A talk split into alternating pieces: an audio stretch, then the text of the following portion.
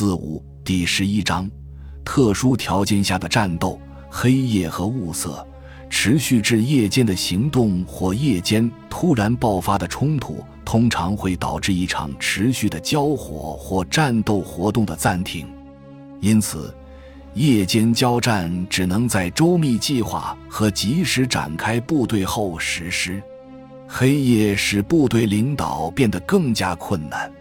指挥官所能发挥的直接影响微乎其微，确定路线、侦察、警戒、移动、接触，特别是交战本身，都变得更加复杂。摩擦和机会的影响都比昼间更大。进攻方面临更大的复杂性，部队高昂的士气对夜间战斗的成功至关重要。一名果断的指挥官会毫不犹豫地在夜间展开进攻，赢得胜利或发展胜利，从而为后续行动夺取关键地带或牵制住敌人。对敌军战斗力的估计是指挥官决定发起夜间进攻的重要因素。特殊情况下。对一股强大敌军展开的夜间进攻，有可能取得昼间无法实现的成功。指挥官还应考虑在夜间发起佯攻。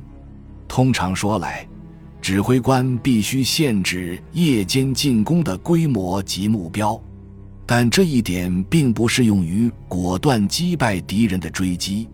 夜间行动取得成功的先决条件。包括计划的简明性、精心准备、突然性和使用最简单的战斗队形，这些先决条件也适用于小规模行动，例如侦察和小股部队突袭。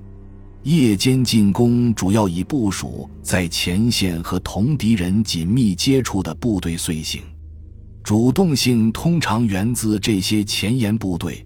作战行动最好由前沿指挥官们掌握。若以新部队执行夜间进攻，指挥官应为他们详细讲解地形、方向和目标。侦察行动不可或缺，指挥官应尽早将夜间进攻令下达给执行部队。指挥官不应过早透露发起夜间进攻的确切时间。入夜后头几个小时展开进攻，会使敌人得不到休息，来不及占据相关阵地，无法在拂晓前后撤。夜间最后几个小时实施攻击，可以长时间掩饰己方意图，有利于部队立即转入一场昼间进攻。如果遂行夜间进攻的部队必须实施一场接敌行军，这场行军必须短暂。而且只能在警戒部队已同敌人发生接触的情况下进行，接敌路线和集结地域必须提前确定，指南针和向导必不可少，避开敌人的观察对一场黄昏时刻的接敌行军至关重要。小股部队的接敌行军最好以行军纵队执行。多支进攻部队需要足够大的间隔，甚至是单独的任务，以免发生干扰或混杂在一起。接敌行军期间的短暂停顿有助于保持部队的完整性。如果进攻不从集结地域发起，各部队应尽可能晚些投入部署。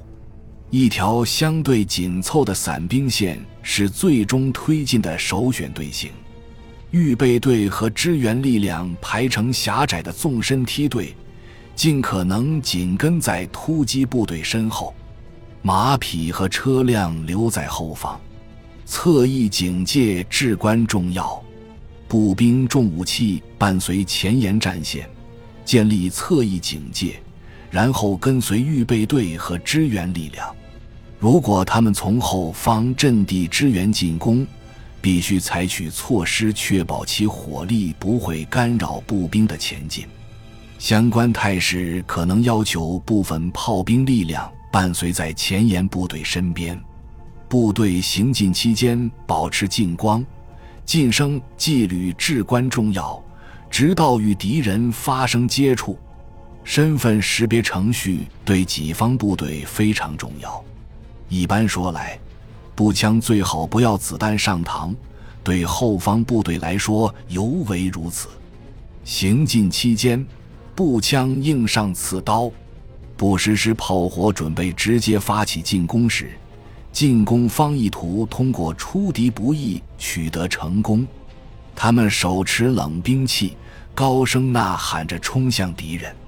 步兵重武器和炮兵仍准以火力封锁进攻地带，或在多支部队投入进攻的情况下掩护他们之间的地段。目标地域应标出。除了这些任务，炮兵交战还将识别敌人的火炮和步兵迫击炮。